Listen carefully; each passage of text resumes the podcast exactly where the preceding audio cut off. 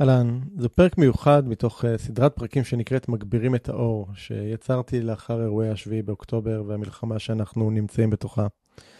בימים uh, כל כך מורכבים וקשים כמו הימים האלה, כשהכול כל כך שחור מסביב, מה שאנחנו יכולים לעשות זה רק להכניס עוד ועוד אור למרחב שלנו. ובמיוחד בשביל זה קיימתי סדרה של מפגשים מיוחדים שבהם ביחד עם אורחים שאני מביא, נביא לכם פרספקטיבות חדשות, כלים שעוזרים ובעיקר אנרגיה טובה ומעצימה. אני מקווה שתפיקו ערך מהסדרה המיוחדת הזאת, ואם אהבתם והתחברתם, אני אשמח גם שתשתפו את הפרק הזה עם עוד אנשים, כי במיוחד בתקופה כזאת צריך להגביר עוד ועוד את האור. אז אני מאחל לכם האזנה נעימה ומקווה שיחזרו לנו ימים שקטים ובמהרה.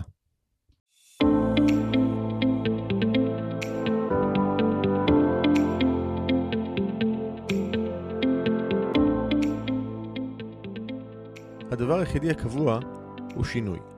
ובכל זאת, אנשים רבים חוששים ונמנעים מלעשות שינויים בחייהם. השינוי מוציא אותנו מחוץ לאזורי הנוחות ואל עבר חוסר הוודאות שלרוב מפחיד אותנו מאוד. ובכל זאת, ישנם אנשים שמוכנים להתמסר לתהליכי השינוי, ולא רק לשנות, אלא בעיקר להשתנות, ולהמציא את עצמם שוב ושוב מחדש. בפודקאסט עושים שינוי, תוכלו לשמוע את האנשים שמשחקים all in ועושים את מה שצריך, במקום את מה שנוח, כדי לחיות חיים מלאים ובעלי משמעות. בכל שיחה אנו צוללים לעומק התהליכים הפנימיים שהם עוברים, הטריגרים שמפעילים אותם, הפחדים והחששות, ההצלחות, הכישלונות, הפעולות שהם עושים וההתפתחות שהם עוברים. בכל שבוע תוכלו לשמוע את ערן שטרן ברעיונות מרתקים ומעוררי השראה עם אנשים שהפכו את השינוי לדרך חיים. לפרקים נוספים בפודקאסט תיכנסו לאתר doingchange.co.il או חפשו עושים שינוי באפליקציות הפודקאסט המובילות אייטיונס, ספוטיפיי, גוגל פודקאסט ואחרות.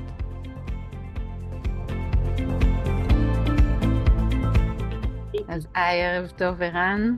אהלן, ערב טוב. ערב טוב, ערב טוב, איזה כיף שאתה איתי. ואיתנו פה הערב. אז uh, באמת, כמו שאמרתי, ערן הוא מחבר של uh, רבי מכר uh, להגשים מימוש אישי וכלכלי בעולם מלא אפשרויות, ולהתעורר מדריך מעשי לשכירים שמתלבטים אם להישאר או להשתחרר. אה, הוא מרצה מבוקש, הוא מנחה של אה, פודקאסטים אה, עושים שינוי ובודדים בצמרת וכסף טוב שכבר הגיעו למעל חצי מיליון האזנות. הוא המנטור, אחד המנטורים באמת הוותיקים, המוערכים, באמת איש עשייה מדהים שהרבה הרבה הרבה שנים נמצא פה ובאמת מלווה הרבה מאוד מאנשים שאתם מכירים, מאנשים שמשפיעים היום על קהילות גדולות. אז ערב טוב, ערן, כיף שאתה פה איתנו הערב. תודה על ההזמנה. באהבה רבה. אז אנחנו נצלול ישר פנימה. יאללה, קדימה. אז, אז אני אתחיל ככה שבאמת כשדיברתי עם ערן על, על הכנס ועל מה אנחנו הולכים לדבר, אז דיברנו על התודעה החדשה ועל קפיצה קוונטית. וככה ערן שאל אותי, כמו כל המרצים, מה זה אומר קפיצה קוונטית, ומה אני רואה קפיצה קוונטית, ומאיזה זווית להביא את זה, וכמו שעניתי לכל המרצים, גם אמרתי לערן, אני, אני לא אומרת, לא מגדירה יותר כלום, אני נותנת לכל אחד להתחבר לדרך שלו ולאני מאמין שלו, כי, כי באמת המטרה היא לא להביא את מה אני רואה קפיצה קוונטית, אלא מה זה עבור כל אחד. ואז ערן אמר, אני דווקא רוצה להביא את זה מכיוון קצת אחר, לא של עשייה ושל איך לעשות שינויים בתוכנו, אלא, אלא מכיוון אחר. אז אתה רוצה להציג ולספר? כן, כן, אני חושב שאחד, באמת, שדיברנו על עניין של קפיצות קוונטיות בחיים, אז אחד הדברים שאני חושב שעבורי היוו מקפצה קוונטית כזאת נקרא לזה, זה מה שאני קורא לזה להתמסר למה שהחיים מביאים, זאת אומרת, ובעיקר בתקופות של קשיים ואתגרים ו... ו... ונקרא לזה נסיבות פחות, פחות נעימות או פחות מיטיבות, אפילו כמו התקופה הנוכחית, היא, היא בעיניי סוג של הזדמנות לקפיצות קוונטיות מאוד משמעותיות אצל אנשים, אם, אם נבחר, אם נבחר לקחת את זה למקום הזה. ואני חושב שהרבה פעמים כשהמציאות מביאה לנו אתגרים וקשיים ו... משברים כאלה ואחרים, מכל הסוגים, זה באמת לא משנה, זה יכול להיות שאיבדנו מישהו אהוב, זה יכול להיות מחלה, זה יכול להיות פיטורים, זה יכול להיות גירושים, זה לא משנה מה, מה הנסיבות המורכבות שיש לנו בחיים, ותמיד יש לנו כאלה. הנטייה האוטומטית שלנו, אני חושב, כבני אדם, הנטייה הטבעית נקרא לזה, היא, היא להתנגד לזה. זאת אומרת, להתנגד במובן שאנחנו אה, אה, כועסים על זה, אה, מנסים אה, להימנע, להדחיק, לפתור, מה שזה לא יהיה. אנחנו בעצם, אירועים כאלה נתפסים לנו בחיים כמשהו שהוא לא, לא טוב עבורנו. שהוא לא uh, נכון, שהוא לא מתאים, שהוא לא תואם את הציפייה שלנו מהחיים, נקרא לזה, או מתמונת החיים שאנחנו מחזיקים בראש שלנו. ו...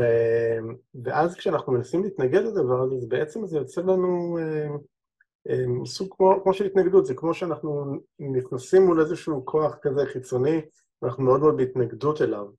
וכשאנחנו בהתנגדות הזאת, אז מה שקורה, שכל מה שאנחנו מתנגדים לו, כמו כל דבר, הוא הוא גדל ומתפתח ומתעצם, ובעצם הסבל גדל.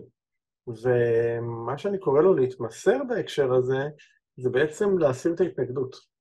זאת אומרת, זה, זה להסיר אותה מהדרך, לקבל בעצם את המציאות אה, כמו שהיא, ו, ואני חושב שבקבלה הזאת יש, אה, יש שם, שם יש הזדמנות מאוד מאוד גדולה. עבורי, אה, אני, אני רוב, חלק נכבד מהחיים שלי הייתי הייתי מה שתיארתי כרגע, זאת אומרת שאירועים כאלה קרו, הייתי בהתנגדות אליהם, ניסיתי לפתור, ניסיתי להדחיק, ניסיתי להימנע, מה שזה לא יהיה. ובשנים האחרונות בעצם, שהיו לי כמה הזדמנויות כאלה שנקרו בדרכי, נקרא לזה, גיליתי שדווקא התמסרות למה שהמציאות מביאה לי ולהיות פתוח לכל מה שהמציאות מפגישה אותי איתו, לקח אותי מאוד מאוד רחוק. אז זה ככה, נקרא לזה בגדול, ועכשיו אפשר לצלול פנימה. אז, אז אני אשמח באמת ככה, אם, אם תתאר או תסביר מה, מה זה מבחינתך ההתמסרות, מה, מה זה באמת אומר. אז אני, אז אני אתאר סיטואציה, סיטואציה אחת שלפני אה, כחמש שנים חליתי בסרטן. וזה בדיוק הדבר הזה שפתאום פוגש. והייתה חלק מה... כאילו, אז עברתי איזשהו ניתוח, ואחרי זה כל מיני בדיקות, ואז הגעתי ל... אה, לרופא שניתח אותי, ולפני שהוא שלח אותי לאונקולוג, אז הוא אה, בעצם אפיין את ה... אה, לפי מה שהוא ראה בצילומי סיטי, את מה שבעיה, את איפה שהיו גרורות. ועם הדברים האלה שהוא כתב במכתב לסיכום שלו, הוא שלח אותי בעצם לתחנה הבאה, שזה היה האונקולוג, הרופא האונקולוג, ואני בעצם ביקשתי שתי, בעצם קבעתי תורים עם שני אונקולוגים שונים, בשני בתי חולים שונים, גם בבלינסון וגם ב, אה, בתל אביב, ובאיכילוב, והגעתי לרופאה בבלינסון, ומסתכלת בעצם על המכתבי סיכום של מה שהשתחררתי ממנו מהניתוח, והיא אומרת, אוקיי, יש לך גרורות בגודל כזה וכזה, וצריך טיפול כימותרפי כדי אה, לטפל בגודל כזה של גידול. ואני נכנסתי לפחד מאוד מאוד גדול, מאוד מאוד גדול, כאילו, כבר יותר הפחיד אותי הטיפול מאשר המחלה. באמת עברה לי מחשבה ברעש בראש עם כל התופעות לוואי שהיא מספרת לי על הטיפול הזה, אני אולי כבר עדיף להישאר עם הסרטן, באמת, זו ממש מחשבה אמיתית ש, שעברה לי בראש. והיא שולחת אותי, וזה יום חמישי, ואני יוצא כזה לסוף שבוע ארוך מאוד וקשה מאוד, ממש אולי הקשה ביותר שחוויתי, עם הרבה מאוד חששות ופחדים, ו... מאוד, ממש, כאילו, כשאומרים שהבטן מתהפכת, אז ליטרלי זו הייתה התחושה מהבוקר עד הלילה ככה. ואני מגיע בראשון בבוקר, וביקשתי ממנה לטלפון של מישהו שעבר אה, טיפול דומה. מישהו שעבר ועבר טיפול דומה, וכי רציתי לדבר עם מישהו ש... שעשה את זה. ובאמת נתן לי טלפון של איזשהו בחור, אה, עבורי היה סוג של איזשהו מלאך באותה נקודה. אה, גם בחור של ערן, הוא הגיע אגב, בדיוק אותו, אותו, אותו סרטן כמו שלי היה, הוא היה במצב קשה יותר אה, ממני, אני יחסית, אה, ההבחנה שלי הייתה יחסית שלב מוקדם יותר, והוא אמר, מה, לא יפה לך את זה, זה לא כיף, זה לא נעים, אבל תעבור את זה. משהו כזה, זה היה... ודיברנו, דיברנו בערך שלושת רבעי שעה כזה, ותוך כדי השיחה איתו, אני ממש מרגיש את ההתנגדות הזאת שהייתה לי, ממש אה, ככה, נגיד, נמוגה, מבוססת, ועבר לי כזה מין איזושהי החלטה בראש שאומרת, אוקיי, אם, אם זה מה שאני צריך לפגוש, ואם זה מה שפוגש אותי כרגע, אז כנראה שאני יודע להתמודד עם זה, ויש לי את הכוחות לעבור את זה, ו, ואני מתמסר למה שיפגוש אותי, וזה תחשבו רגע על הדימוי שאנחנו יוצאים לשייט בנהר באיזשהו קייק, ואנחנו חותרים וחותרים וחותרים וחותרים, נכון? ומכוונים את הקייק לאן שאנחנו רוצים. ויש נקודות, בדרך כלל קורה שיש איזה אשדות מים גדולים כאלה שאנחנו צריכים לעבור אותם, שאין לנו מה לחתור שם. אין לנו שום יכולת להתמודד עם הזרם, אין לנו שום יכולת לכוון. כל מה שצריך כרגע לעשות זה למשוך את המשוטים פנימה, לשבת בפנים, להחזיק חזק ולתת לסירה, מה שנקרא, לעבור, נכון? אה, אז, אז זה בעצם מה שהבנתי שאני צריך לעשות באותה נקודה בזמן, זה פשוט למשוך את המשוטים פנימה, להחזיק חזק ולעבור. ואמרתי לעצמי, אוקיי, אני, אני, אני מתמסר, אם, אם, אם זה כימותרפיה, אז כשזה כימותרפיה, מה שאני צריך לעבור, אני אעבור. וממש, אני, אני, אני ממש יודע באותו רגע, ממש תחושתית, רגשית, משהו קרה שם בנקודה הזאת. ממש, כאילו, אני יודע ששם זה הרגע ההחלמה שלי, אני ממש יודע לסמן אותו. מה שקרה במציאות אחרי זה, זה היה די מדהים, כי זה שעתיים אחרי שיחת טלפון, ואני מקבל טלפון מאיכילוב, שעוד לא הייתי שם, הייתי אמור רק ארבעה ימים מאוחר יותר להגיע לפגישה באיכילוב, ומדברים איתי מהמחלקת הקרנות, מחלקה אודיולוגית, ורוצים לתאם לי הקרנות, ואני אומר להם, כאילו, זו טעות, אני לא יודע, אחד, לא הייתי באיכילוב עדיין בכלל, שתיים, כאילו, אני בכלל לא אמרו לי שאני צריך כימותרפיה, על, מה אתם מדברים, כאילו. אומרים, טוב, תלך, תעשה את הפגישה עם האונקולוג באיכילוב ונדבר. וטוב, לא, לא נכנסתי לזה, חשבתי טעות אדמיניסטרטיבית, לא, באמת לא נכנסתי לזה שום משמעות. למחרת בבוקר אני מקבל טלפון נוסף מבלינסון, אומרים לי, תגיע לפגישה חוזרת. ואני מגיע למחרת לפגישה חוזרת, והרופא אומר לי, תקשיב, פענחנו שוב את ה-CT שלך, ומסתבר שהרופא שכתב בסיכום שהוא כתב טעה. והוא פענח לא נכון את ה-CT, הגידול הרבה יותר קטן, אתה לא צריך כימותרפיה, אתה צריך רק הקרנות, ולא הרבה אפילו, ובזה זה נגמר הסיפור. ועבורי זה היה שיעור מאוד מאוד מאוד מאוד חשוב, באמת למה קורה כשאתה מוכן להתמסר ולפגוש מה שאתה רוצה לפגוש. ו- ואני אגיד עכשיו שוב, הסיפור שלי אולי הוא happy ending, ויכולים באותה מידה להגיד, אבל יכולת גם שזה לא יקרה, נכון? נכון, אין לנו, אין לנו שום שליטה על מה המציאות תביא בהקשר הזה. אבל עדיין אני חושב שכשאנחנו מוכנים רגע לקבל את זה שהמציאות היא מה שהיא, ולהתמסר לדבר הזה, שם באמת קורים uh, דברים מאוד משמעותיים. אז אני רוצה דווקא רגע לקחת אותך לפני ההתמסרות, כאילו מה, מה עובר בתוכך, מה קורה לך בנקודה הזאת של מתהפך הכל ו... אמ, אז שוב, אני אחרי סוף שבוע כזה ארוך של הרבה פחד וחשש וממש חרדה, ומשהו בשיחה איתו, ואני לא בטוח שאני אפילו יודע להגיד מה, אה, מה ספציפית עליו, משהו בשיחה איתו כאילו מרגיע אותי. כי הוא בעצם אומר לי, תשמע, זה לא כיף, אבל אתה תעבור את זה, כאילו, אתה תצא בצד השני. כאילו, זה אולי משהו אה, שאולי חיזק אצלי רגע את ההבנה, את האמונה הזאת של תצא טוב בצד, תצא בסדר בצד השני, תעבור את זה. ו... ושם, כשאני רגע הייתי מוכן לקבל את זה, להסכים לדבר הזה של באמת, אוקיי, אז יש פה באמת אירוע לא, לא סימפטי, לא נעים, לא כיף, אה, מפחיד מאוד, אבל אני בסדר. כאילו, זה משהו, כאילו רגע התחברתי באמת אל עצמי ולאמונה שלי בעצמי וביכולות שלי, ובאמת, ובאמת מאותו רגע היה איזשהו, באמת שני דברים, שני, אני קורא להם אקסיומות כאלה שליוו אותי לכל התקופה, זה אחד ש... אה, שאם קיבלתי את האתגר הזה, זה רק כי אני מסוגל להתמודד איתו, ושתיים, שהסבל הוא סופי. זאת אומרת שגם אם זה יהיה כואב או מה שזה לא יהיה, זה סופי, זה לא, זה לא יימשך לעד. ואני חושב שזה שני דברים שמאוד מאוד ככה החזיקו אותי בתקופה הזאת. אמ, אני ככה מנסה לחשוב, אה, אתה יודע, אנשים שבאמת עוברים עכשיו את מה שאנחנו עוברים כל אחד ממקום קצת אחר, אני מניחה שרוב האנשים כאן במעגלים טיפה יותר אה, רחבים, אבל אמ, באמת אנחנו, גם, אה, גם בימים האלה, אני, אני רואה, אני קוראת את הקושי לקבל את המציאות, את הפחד ממה יהיה, את, ה, את כל מה שאתה קורא לו בעצם ההתנגדות הזאת למציאות. ואני כן. מנסה ככה ביחד איתך לנסות אה, לחשוב איך אנחנו... בעצם לוקחים את, ה, את ההשראה הזאת של, של מה שעברת, ו, אה, ואני לגמרי מאמינה שכשאנחנו עושים איזשהו שיפט, אז פתאום הניסים האלה קורים, ושוב, נכון, זה נורא נחמד אה, שיש לנו באמת סוף טוב כזה, ו- ו- ולפעמים כן. הדברים מתנהלים אחרת, אבל, אבל אני באמת באמת מאמינה שיש בזה הרבה מהבחירה שלנו באותו רגע, מהבחירה שלך באותו רגע, להרפות, וזה, אני, אני קוראת לזה הפרדוקס של השינוי, שזה הקבלה של כן. המצב ואז ההרפאיה לתוכו, אז אני מנסה לחשוב באמת ככה בתוך המציאות הנוכחית שאנחנו נמצאים בה היום, אה, שבאמת יש בה הרבה פחד, אז נכון, זה... אצלך זה היה מאוד מאוד אישי, פה זה קצת יותר קולקטיבי, אבל עדיין כן. משהו במה שקרה ב-7 באוקטובר אה, הפך את הפחד להיות מאוד מאוד אישי גם. מאוד אישי. כנסו אליי הביתה, ש, שמשהו בבסיס של התפיסה שלנו של ביטחון נשבר.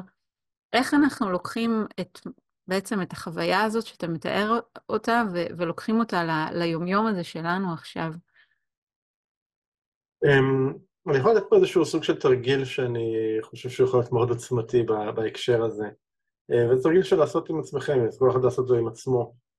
אמ, והתרגיל הוא רגע ללכת עם המחשבה לתרחיש הגרוע מכל.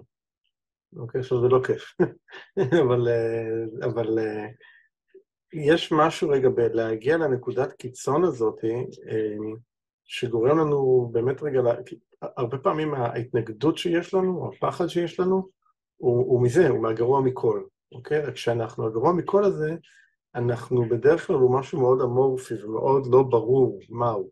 וככל שהוא יותר אמורפי ולא ברור, כך הוא יותר מפחיד ומאיים. כשאני מוכן רגע ללכת ואני לוקח את התסריט, כאילו אומר, אני, אוקיי, בוא ניקח את זה רגע קיצון, וממש לשבת ולכתוב לעצמכם מה הכי גרוע שיכול לקרות אם. אם יקרה עכשיו התרחיש הזה שאני מפחד ממנו, אז מה הכי גרוע שיכול לקרות? ואז עולה לכם תשובה, ואז תשאלו את עצמכם עוד פעם. ואז מה הכי גרוע שיכול לקרות? ואז מה הכי גרוע שיכול לקרות? ולעשות את זה ככה כמה איטרציות שחוזרות, ובדרך כלל מה שמגיעים בסוף זה באמת למשהו שכשמסתכלים עליו, התודעה שלנו יכולה להכיל אותו. זאת אומרת, אני אומר, אוקיי, זה, זה באמת לא כיף, זה לא סימפטי, אבל אני יכול להכיל את זה. אני אדע להתמודד עם זה. ברגע שהורדתי את זה מהרמה האמורפית המאוד מאוד uh, עמומה הזאת למשהו קונקרטי, אני פתאום יכול להכיל את זה. ו... ושם קורה, באמת קורה איזשהו, איזשהו קסם במקום הזה, כי ברגע שזה משהו ספציפי וקונקרטי, אז אני יכול להסתכל על זה. אני יכול להגיד, אוקיי, אז אני אתמודד עם זה, זה אני, אני, אני אגיב אולי ככה, אולי אני אגיב אחרת, אולי אני אעשה את זה כדי למנוע את זה בצורה... אני, אני, זה פתאום הופך למשהו, ממשהו מאוד אמורפי למשהו מאוד קונקרטי. ו... ו... וזה הופך להיות ממשהו שהוא... אה, הרי מה מפחיד אותנו. בגרוע מכל הזה? זה אי הוודאות, נכון? ופתאום ברגע שאני מוריד את זה לקונקרטיות של הדבר הזה, אני פתאום מקבל יותר ודאות. אני אומר, אוקיי, אז הכי גרוע זה יכול להגיע לתסריט כזה או אחר, זה נותן לי איזושהי ודאות מסוימת. אז הפחד שם, הפחד שם קצת יורד ו... ומתמסמס. וזה... זה תרגיל, אגב, שאני אני, אני אני עושה איתו, אותו עם עצמי, גם עם עצמי, גם עם לקוחות שלי, ואני עושה אותו הרבה, כי הוא באמת רגיל מאוד מאוד uh, עוצמתי, uh, כדי להפיג באמת את, ה, את החששות האלה ואת ה, את ה, באמת את חוסר הוודאות המאיים הזה. אני, אני גם uh, הרבה פעמים כן. משתמשת uh, בתרגיל הזה, לפעמים שאני אומרת את זה לאנשים, אז זה ככה, אתה יודע, זה מרתיע. נכון. כי זה מפחיד אותנו ללכת לשם. הוא, הוא, הוא תרגיל לא נעים כל כך לעשות אותו, כן. כן, כן, ו- ואני ממש מסכימה איתך. אני, אני אומרת ששלושת הפחדים הגדולים שלנו זה, זה חוסר ודאות, חוסר אונים וחוסר שליטה. ובאמת ה- יש משהו ב- בללכת. עד לקצה, שמייצר, זה לא באמת ודאות, כי אנחנו עדיין לא יודעים מה יהיה, נכון. אבל מייצר איזושהי חוויה פנימית של אה, מה אני אעשה במצב הזה, איך אני מנהל נכון. את עצמי במצב הזה, מייצר לי יותר חוויה של, של שליטה, של, של איזשהו אה, אה, resilient, איזו, איזו יכולת להתמודד. כן, חוסן. חוסן פנימי בדיוק, ואז אני אומרת, אוקיי, כאילו, אם, אם זה הכי הכי גרוע, אז, אז, אז יש בי משהו שעכשיו יכול uh, למצוא את הכוחות uh, באמת לעבור את הדרך, באמת גם בתקווה שלא נגיע לשם, כן, כמובן שזה... נכון. Uh, ודיברת על משהו בתוך הדברים שלך, שבעיניי, uh, אני יכולה להגיד שעבורי הוא כוח מאוד מאוד גדול uh, בתקופה הזו, ובכלל, דיברת על המקום הזה של אמונה, ואני אשמח שטיפה תרחיב מה זה אומר מבחינתך. קראתי פעם לפני הרבה שנים איזשהו אה, ציטוט, אני לא, לא, לא יודע למי לייחס אותו, אבל אה, שאמר שאמונה זה לעשות צעד אל עבר התהום, ולדעת שאו שיצמחו לך אה, כנפיים, או שהאדמה תצמח מתחת לרגליך. זה קצת כזה. אני חושב שאמונה זה, מבחינתי זה באמת איזשהו, זה קשור לאותו חוסן שדיברת עליו קודם. עבורי אמונה זה באמת הידיעה שאני אהיה בסדר. אוקיי, זה משהו...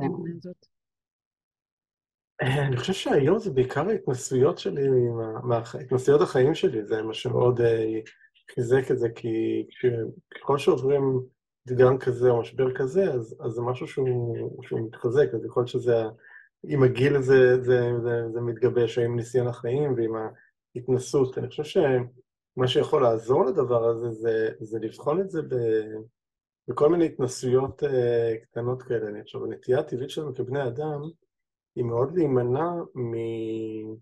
ממשברים, מאתגרים, מכישלון, נכון? אנחנו באופן כללי נמנעים מזה, רוב בני אדם יעשו הכל רק כדי לא לחוות כישלון למשל. ואחד הדברים שעוזרים לפתח את הדבר הזה, את האמונה בהקשר הזה, זה, זה לחוות את האתגרים, את הכישלונות, הבעיות.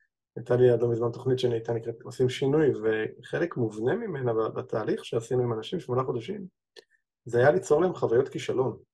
עד כמה שזה יישמע מוזר, כן? כולם מדברים על הצלחה וזה, אנחנו, אנחנו יצרנו חוויית כישלון בכל מיני צורות. למה? כדי שיעברו דרך המקום הזה ויראו שהשד לא נורא. כי, כי רוב האנשים נמנעים, ואז כשאנחנו, כשאני נמנע ממשהו, הרי מה אני עושה? זה, זה טווח התנועה שלי מוגבל. זה כמו, תחשבי על רגע משחק כדורגל, כן? אז יש שתי קבוצות, אחת אה, משחקת התקפית ואחת משחקת הגנתית.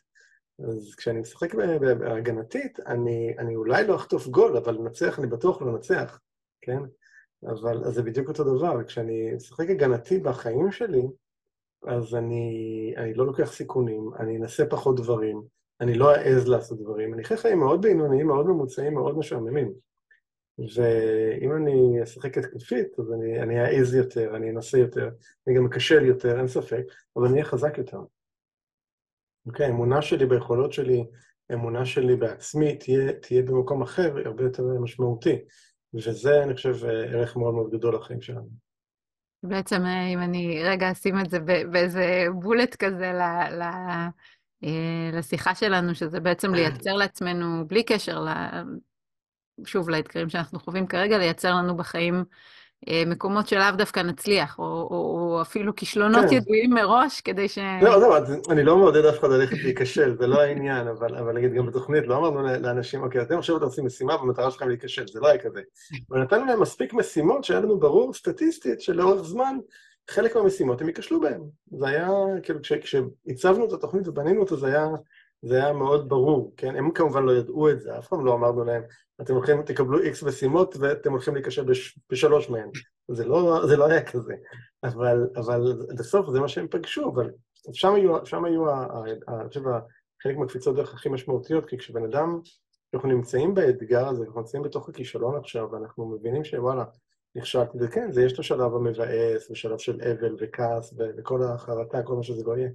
ואחרי אתה קם בבוקר והשמיים בהירים והציפורים מצייצות והשמש זורחת כרגיל ואתה אומר אוקיי, יום חדש. אבל, אבל אתה כבר לא אותו בן אדם, כי אתה עברת דרך הדבר הזה. וזה, וזה הדבר המשמעותי, זה לעבור דרך, ה, דרך האתגרים, זה לעבור דרך הכאב, זה לעבור דרך המשברים האלה, לא, לא להימנע מהם ולא להדחיק אותם ולא לנסות לייפות אותם, להסתכל על המציאות הכי מכוערת שיש בעיניים, להבין עכשיו כמו עכשיו, זו תקופה, תקופה מזעזעת, זו תקופה נוראית, ואנשים פה, באמת, אני חושב שכולנו, עוד אי אפשר להגיד בפוסט-טראומה, אני חושב שאנחנו עוד עמוק בתוך הטראומה כרגע, אה, ואנחנו לא יודעים עוד איך זה ייגמר, ואנחנו לא יודעים עוד איך זה יהיה, אבל זה, זה משהו שרגע צריך להכיר בו, ולהבין, אוקיי, אנחנו, אנחנו נעבור את זה, עברנו דברים, אה, כעם עברנו דברים אה, לא פחות גרועים. לגמרי. ויצאנו חזקים. אני, אני אקח את המטאפורה שדיברת על הקבוצה ההתקפית וההגנתית, ואני קוראת לזה, יש, אתה יודע, שמדברים על, על לשחק כדי לא להפסיד, שזה בעצם נכון. לשחק הגנתי של... מה שחשוב לי זה שאני לא אפסיד, ויש את אלה נכון. שמשחקים כדי לנצח, שמבחינתם זה ה, אה, המטרה העיקרית. ו, אה, ובעיניי גם פה וגם פה יש חרדה. כי כשאתה משחק כדי אה, לא להפסיד, אז כמובן אתה מפחד להפסיד, כשאתה משחק כדי לנצח, אז גם שם יש, אה, אתה יודע, מה יקרה אם זה לא יקרה. ואני אני, אני קוראת לזה לשחק בשביל ללמוד ולהתפתח. שזה כאילו, אני מקבל את זה שאני אפסיד, אני אקבל את זה, אני, אני מכוון להצליח, אבל אני גם מבין שכל מה שיקרה בדרך הוא למידה והתפתחות. ואז זה- גם היכולת אפילו להסתכל על סיטואציה באמת אה, מטורפת ו- ולא נורמלית בשום צורה, כמו שאנחנו חווים כרגע, זה באמת להבין שהמטרה כרגע היא לא, נקרא לזה, לא להפסיד או לא לנצח, אלא איך מתפתחים מתוך הדבר הזה. כן. אה, אפילו ברמה המדינית, אה, אתה יודע, הגלובלית, אה, להסתכל על איך כן. אנחנו צומחים מהדבר הזה. לגמרי, אני חושב שזה בעצם לשחק מבלי שאני מאפשר לתוצאה להגדיר אותי או להשפיע עליי. זה, ה... זה, זה, זה הדבר המעניין. עכשיו, זה לא שאני לא משחק בשביל תוצאה, כולנו משחקים בשביל תוצאה, אבל בין אם קיבלתי אותה כמו שציפיתי, או בין אם לא קיבלתי אותה כמו שציפיתי, אני עדיין כאן, ואני אני מי שאני. ואני נהנה מהמשחק אפילו. כן, ואני משתדל עד כמה שאני יכול, לא תמיד זה, לא. תמיד, לא כל המשחקים הם לא כאלה תמיד, מעניינים. לגמרי. לא תמיד זה משחק שאני אוהב לשחק אותו. גם הקרנות זה לא כזה כיף. אה, אבל, אבל, אבל זה המשחק, זה המשחק שאני נדרש כרגע לשחק, את יודעת, כרגע גם יש לנו משחק כמדינה שאנחנו נדרשים לשחק, זה לא כיף מלחמה, אבל זה משחק שאנחנו נדרשים לשחק, ואפשר לקרוא לזה משחק. ואני חושב אבל שכשאנחנו רגע באמת באים מהתפיסה הזאת של אני, כל תוצאה היא טובה, אוקיי? כל תוצאה היא טובה, וזה משהו שאני מאוד, אה, מאוד השתנה אצלי לאורך השנים, כי באמת אה, אה, פעם הייתי מאוד מו- מו- מופעל ומונחה מתוך אה, יעדים ומטרות, והספר שלי להגשים הוא על זה, ו, אבל אה, אני, אני היום, זה לא שאני לא מכוון למטרות והישגים, אבל זה לא, זה לא משפיע או מטלטל אותי אם זה לא קרה כמו שרציתי או לא קיבלתי את מה שביקשתי. לא בסוף, כאילו, זה לא, זה לא יטלטל אותי כמו פעם. אה, כן, זה יבאס, ברור, אני בן אדם, אבל, אבל, אה, אבל עדיין אני חושב שבמקום הזה, אז זה, זה ייתן, זה נותן איזו אפשרות אחרת להסתכל על כל הדבר הזה שנקרא חיים. אני, אני תכף אה, רוצה ככה לדבר באמת על, על היום שאחרי ו, ומה זה עשה לך, אבל כן אה, אה, אשמח לשאול, דיברת על, ה, על, ה, על רגע השינוי, באמת איזשהו רגע מכונן כזה. אחריו היו עליות וירידות, או שזה היה מין כן, כן, בוודאי, זה היה, הנקודה הזאת שתיארתי אותה, זה היה, עוד לפני טיפולים, לפני הקרנות, ובימים, הם, כאילו, שהרגשתי מאוד לא טוב בהם, ולא, נעים, וכן הלאה, ו- ואת יודעת, וגם, ויש כמובן, את יודעת, את מסיימת את הטיפולים ואת מחכה לתוצאות, וצריכים לעבור כמה חודשים ולקבל את התוצאות, אה, אז, אז אה, תמיד, תמיד איפשהו שם ברקע, וגם היום אני כבר, בינואר אני אהיה חמש שנים אחרי, יש לי גם את הבדיקה השנתית בינואר, וזה כאילו כל שנה ממש, זה קטע כי רשום לי ממש ביום ראשון הקרוב ביומן להתחיל לתאם, לטפל בכל הבירוקרטיה לקראת הבדיקות וזה, אז זה תמיד אה, מחזיר כאילו למחשבה, וזה תמיד יושב כאן כאיזשהו, כאן על הכתף והולך איתי. אה, אבל אה, זה גם, זה גם משהו של איך לוקחים את זה, זאת אומרת, איך אני מסתכל על זה, אני מסתכל היום על הסרטן כ... אחד, לא כמשהו שקרה לי, אלא כאיזשהו באמת אירוע שהנשמה שלי ביקשה להתפתחות שלי, ככה אני מסתכל על זה. ושתיים, כאיזשהו תזכורת יומיומית לזה ש- you only live once, וחיים כאן ועכשיו, ואין זמן אחר. אה, תזכורת מאוד אה, בריאה בהקשר הזה, ואני פשוט, את יודעת, כשאנחנו מדברים איתך ככה, אני חושב שגם מה שקורה כאן כרגע ומה שקרה בשביעי באוקטובר זה תזכורת מהסוג הזה שחיים פעם אחת ואין זמן אחר, ואני חושב שיש לנו איזושהי אשליה שיום אחד נעשה ונגשים ונממש את הדברים שאנחנו רוצים, כן? אז כשנהיה בפנסיה וכשהילדים, ואת יודעת, אני התעוררתי אתמול, היה יום, קמתי בבוקר והכנתי, את יודעת, כמו כולם, להסתכל בחדשות לראות מי שוחרר, וראיתי לשמחתי שבת כיתה שלי וה, והבת שלה שוחררה מהשבי. וחצי שעה אחרי זה קיבלתי הודעה שהספר שלי, שסיפר אותי 23 שנים, נפטר מדום לב יום קודם. וואו. כאילו, ה- המפגש הזה של, כאילו, אין, אין, אין לנו ודאות לשום דבר. אנחנו יכולים לעשות תוכניות, אנחנו יכולים לעשות מלא דברים, וכאילו, אי אפשר, כאילו, אין לנו באמת ידיעה מתי זה יסתיים לנו כאן. אז אה, אני חושב שזו תזכורת מאוד אה, משמעותית לנדירות הזאת של הדבר הזה שאנחנו קוראים לו חיים. לגמרי. ו- ודיברת בעצם על, ה, על המקום הזה של, של להבין שהסרטן הוא, לא משהו שקרה לך, אלא משהו שהנשמה שלך בחרה לעבור פה כן. ולהתפתח מזה. אני אשמח אם ככה תספר קצת מה, לאן זה לקח אותך, מה זה שינה אצלך, בך, בחיים בכלל. אמ, אז יש כאן, זה, זה שלבים, כי השלב הראשון זה באמת, אוקיי, יש מחלה, צריך לטפל בה. אוקיי, זה החלמה, וזה באמת כל ההיבטים הרפואיים נקרא להם, בריאותיים, ו, וזה היה הפוקוס הראשוני. אמ, תוך כדי גם, כאילו, התחלתי לעבור עם עצמי תהליכים רגשיים, ו, ו, ו, אבל, אבל הפוקוס היה קודם כל על ההחלמה. כשהשלב הזה הסתיים, אז, אז אמרתי לעצמי, אוקיי, אירוע כזה, מבחינתי זה אירוע מכונן בחיים. אני חושב גם שהשביעי בעשירי הוא בהחלט אירוע מכונן בחיים של כולנו, לא רק כמדינה וכעם. ואמרתי, אוקיי, אם זה אירוע כזה מכונן, אמ, אז מה, מה אני צריך ללמוד ממנו? מה, מה הוא בא לספר, מה הוא בא ללמד אותי, לאיזה התעוררות, מה ההתעוררות שהוא מבקש ממני? וזה הוביל אותי לתהליכים מאוד מאוד עמוקים שעברתי עם עצמי, במסגרת כל מיני טיפולים ותהליכים כאלה ואחרים, ובמסגרתם מה שעשיתי בגדול זה אה, הרמתי את כל האבנים והסלעים בחיים שלי והצצתי מתחת. וגיליתי שם כל מיני דברים, אה, את יודעת, יפים יותר, יפים פחות. אז יהיו פרפרים יפים ויהיו עקרבים ארסיים. יהיו כל מיני היבטים כאלה. והתחלתי לעשות שינויים, וזה הוביל אותי באמת להמון תהפוכות והמון שינויים. אני ראיתי מקומות שאני בחיים בריצוי, ומקומות שהייתי בוויתור, ומקומות שלא, אמ, שלא הייתי אותנטי או אמיתי עם עצמי, אמ, שלא לדבר עם אחרים, וזה זה, תהליך מאוד כואב, זה מאוד כואב, כי זה... תחשבי שכאילו... זה קצת כמו כזה, לגל... ש... זה קצת כמו לפעמים שהמלך מגלה שהוא עירום, כאילו כזה.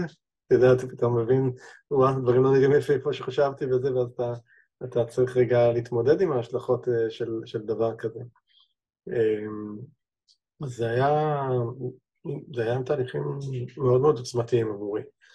אבל, אבל בעקבותיהם, מה, ש, מה שזה הפך אותי, אני חושב, זה הפך אותי למישהו שהוא... הרבה יותר אמיתי והרבה יותר אותנטי. קודם כל עם עצמי, זה, זה עוד לפני האחרים בסביבה. קודם כל עם עצמי, לא, לא לנסות לייפות דברים, ומה שלא יפה אז טיפלתי בו, במובן של, של התמודדתי איתו, אוקיי? כאילו, לקח לכל מיני בחירות והחלטות אה, שיש להם מחירים אה, מורכבים, כן? אבל אה, אני הבנתי שה... לא לראות את האמת מבחינתי, ולא לא ל... לא להתמודד איתה, זה המחיר של זה הוא הרבה יותר כבד. הבנתי שהמחיר של זה הוא בריאותי וזה סרטן. אה, ועבורי, כאילו, היה לי מאוד ברור שעם מועד א' עברתי אותו, נקרא לזה בהצלחה, מועד ב', אה, אני לא סגור על מה תהיה התוצאה ולא סגור אם יהיה מועד ג', אמרתי, אז אני לא רוצה לבחון את העניין הזה. אה, ואני חושב שזה משהו שהוא מאוד חשוב רגע כתפיסה, כי, ושוב, אני אחבר את זה רגע לאירועים שלנו של היום, אני חושב ש... כעם, אם אנחנו לא נפיק ולא נבין את ההתעוררות שנדרשת ממנו בעקבות האירועים האלה, אמ, אז שילמנו פה מחיר מאוד יקר לחינם, ומועד ב' שלנו יהיה הרבה הרבה יותר כואב. ואני חושב שברמה, נקרא לזה הקולקטיבית כעם, ברמה האישית של כל אחד, אני חושב שכל אחד צריך לשאול את עצמו מתוך האירועים האלה, מה, מה, מה ההתעוררות שאני נדרש אליה. אני חושב שלא היינו חווים את זה כעם, אם לא, וכאינדיבידואלים לא הייתה נדרשת פה איזושהי התעוררות של כולנו, ו, ולקחת ולשאול, אוקיי, מה התפקיד שלי עכשיו? מה אני צריך לעשות? מה השינוי ש, שמבקש לצאת כרגע? ש, ואני חושב שזה, ה, שזה, שזה דבר שהוא מאוד חשוב בתקופה הזאת, לשאול את עצמנו. אתה רוצה לשתף מה אתה חושב שבאנו ללמוד פה עכשיו? אני חושב שאנחנו באנו ללמוד אה, לקחת אה, אחריות ברמה גבוהה יותר על חיינו, זאת אומרת, אני חושב שזה לא סתם שהיו לנו אירועים שמחכים שמישהו יציל אותם. ואף אחד לא בא.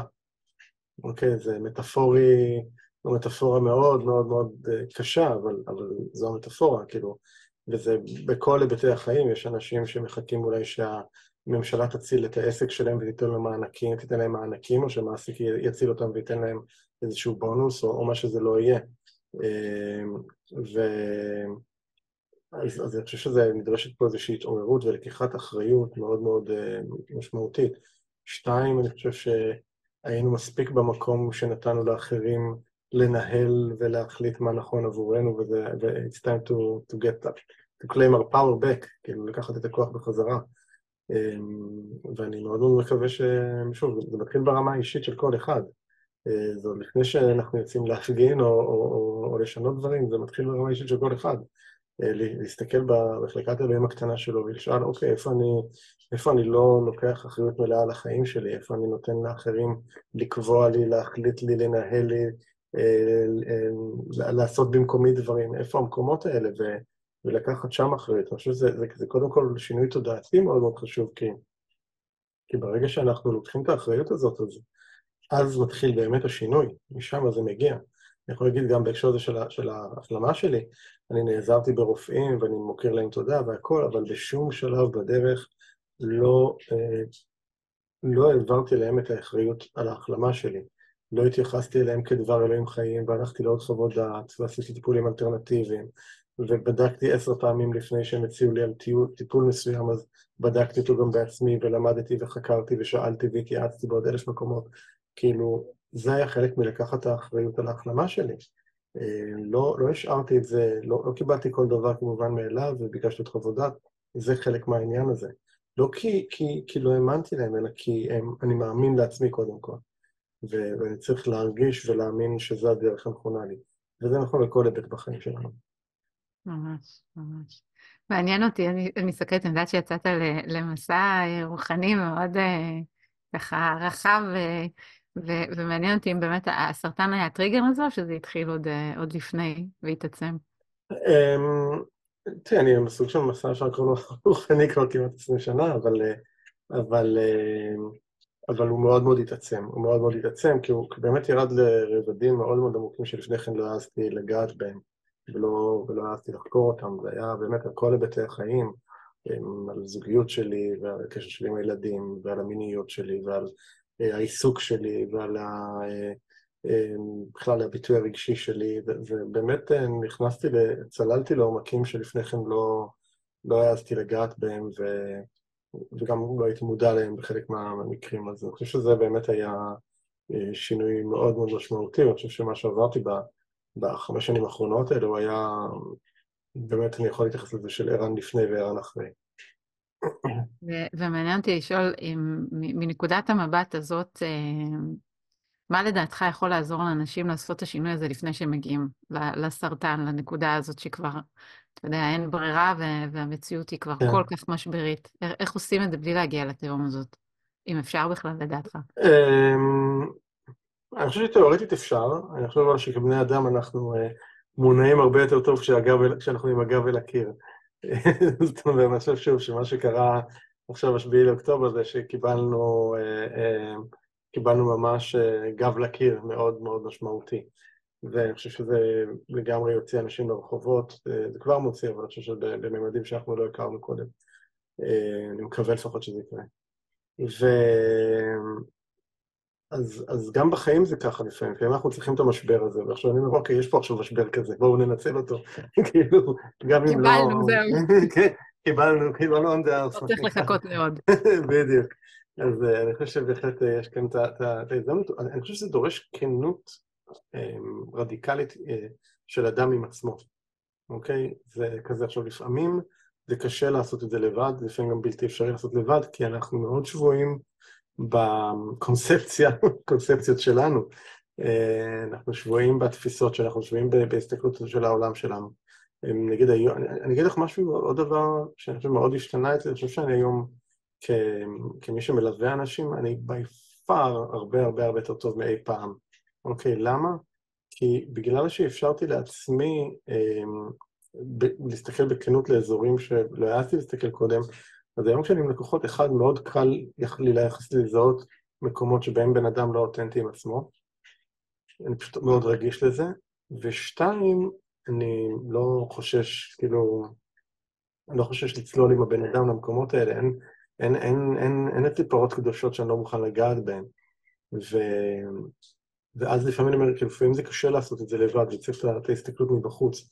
אני יודע שאני תמיד, גם בתהליכים שאני עברתי, שתיארתי לו, הייתי בליווי, והיו כמה אנשים, הייתה מישהי מאוד מרכזית, שליוותה אותי בתהליכים האלה בכמעט שלוש וחצי שנים, ממש עד לפני אה, חצי שנה עוד הייתי איתה בתהליך, וזה היה מאוד משמעותי, והיא לא ויתרה לי לשנייה, אני מאוד מאוד מוקיר אותה על הדבר הזה, כי, כי אנחנו נורא קל לנו לחרטט את עצמנו, אנחנו יודעים לעשות את זה מעולה. לגמרי. אז באמת רגע לפני שאנחנו ככה מגיעים לסיום, יש משהו שחשוב לך להגיד, להעביר, איזשהו סיפור? אמ, אני אגיד שאנחנו עכשיו בתקופה מאוד מאוד מאוד מאתגרת עם כל מה שעברנו ומאוד קשה.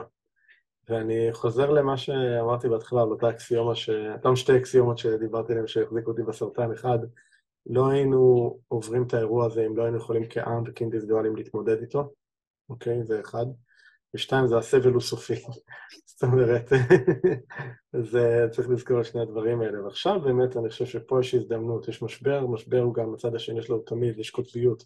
משבר זה הזדמנות, חושך זה אור, רע, רע זה טוב, זה, זה, זה תמיד, תמיד שניהם, אחד לא, אחד לא מתקיים בלי השני. אוקיי, טוב לא היה יכול להתקיים ללא, כאילו, לא היינו יודעים מה זה טוב אם לא היה רע כדי שנוכל להבין מה זה טוב. אז הדבר הזה הוא, הוא באמת, חושב, הזדמנות מאוד גדולה עבורנו, ואני מאוד מקווה שאנשים יבחרו באמת לקחת אותה ולקחת את זה לשם. אמ, וזה שוב, זה, זה מתחיל בפנים, זה מתחיל אצל כל אחד מאיתנו. לפני שיוצאים לרחובות, יצאו לרחובות הפנימיים, תעמיקו פנימה ומשם מתחיל המסע. לגמרי, לגמרי. ואני אוסיף מה שגם דיברנו עליו כל היום, וככה באמת לתוך הדברים האלה. זה לא לחכות שזה ישתנה מבחוץ, לא לחכות שאחרים ישתנו, זה כל אחד מאיתנו חייב לקחת את פול האחריות אה, על עצמו. זה, זה העבודה שלנו נכון. עכשיו. לגמרי. ערן, תודה ענקית. אה, אנה כבר שמה פה את הלינק אה, לאתר שלך, שפתחת שם שפע של תכנים שלך. כן, יש שם שפע של תכנים. מלא מלא מלא דברים. ויש גם פודקאסט משותף שלנו בפודקאסט נכון, שלי, נכון. ופודקאסט נכון. משותף שלנו שעוד יצא גם אצלך, אז מי שרוצה ככה לשמוע עוד את ערן לעומק, אז אצלי יש לנו שעה ורבע, שעה פלוס נכון. באמת של שיחה ככה שצללנו פנימה. וכמו שאתם רואים, באמת ערן בא בלב פתוח ומשתף, ותודה גדולה שאתה חולק איתנו. תודה רבה. תודה רבה. ביי. תודה. ביי, נצרה. ביי ביי.